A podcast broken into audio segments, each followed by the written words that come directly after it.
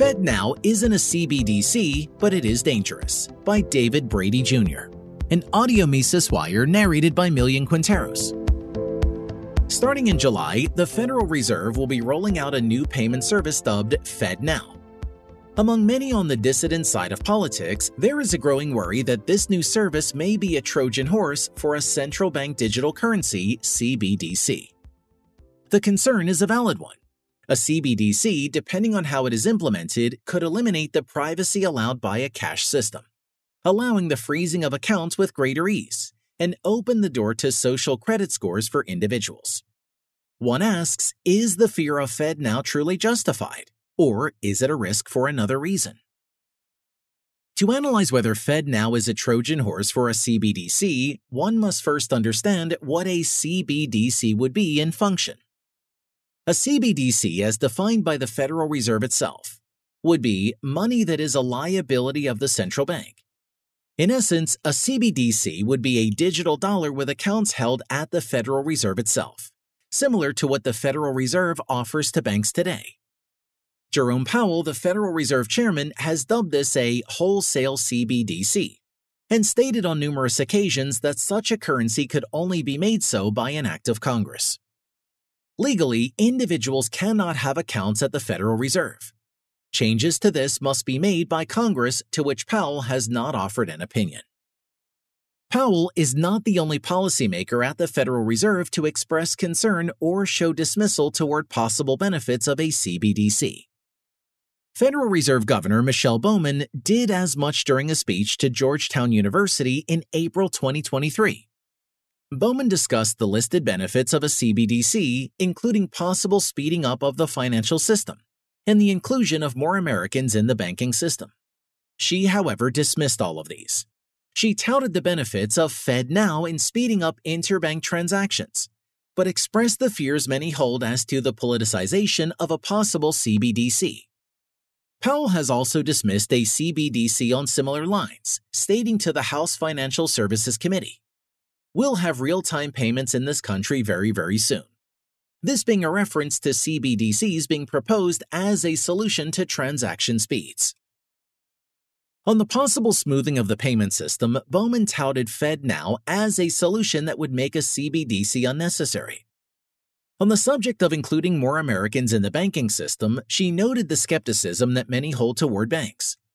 She posited that a CBDC would solve that issue in no way, shape, or form.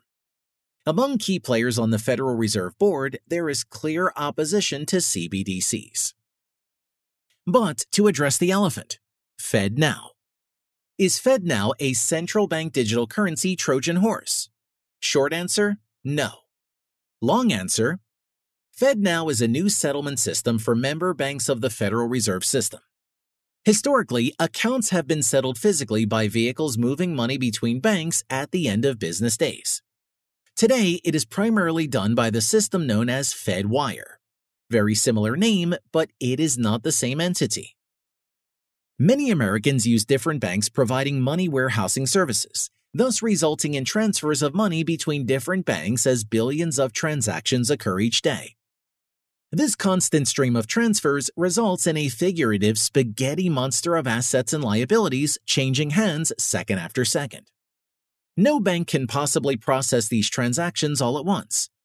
Fedwire accumulates payments between various banks, allowing individual account balances to be managed by banks themselves. And at the end of the business day, process payments between them in gross amounts. The result is massive end of day transfers of money between various financial institutions. This service, however, is only possible during banking hours and not at all on weekends or during bank closures. FedNow, in contrast, settles payments instantaneously between banks and continues to do so even past banking hours. This new system is, to put it plainly, an upgrade over the old settlement systems in place at the Federal Reserve. It isn't a CBDC, but it does pose a new risk. The recently failed Silicon Valley Bank almost saw 81% of its deposits, worth $142 billion, withdrawn in two days. What would have taken longer in the era of physical cash was accelerated by online banking. apps like Cash App, Zelle, and PayPal, and even those of other banks, have made the old market mechanism of bank runs far more efficient and deadly for banks. Silicon Valley Bank thus nearly collapsed and was seized by regulators.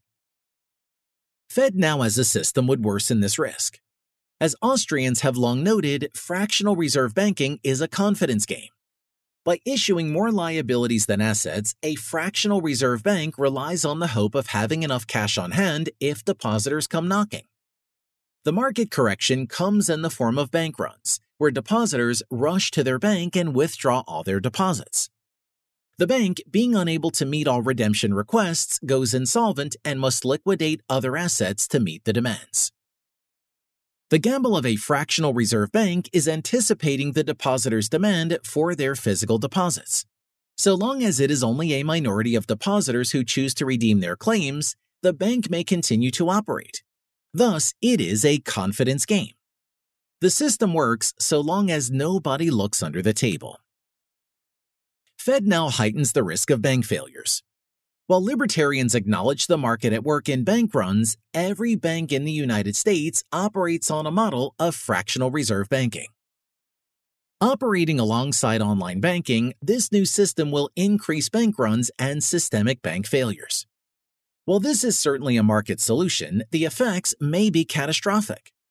Depositors last in line, deceived by the fraud, may lose everything as a result.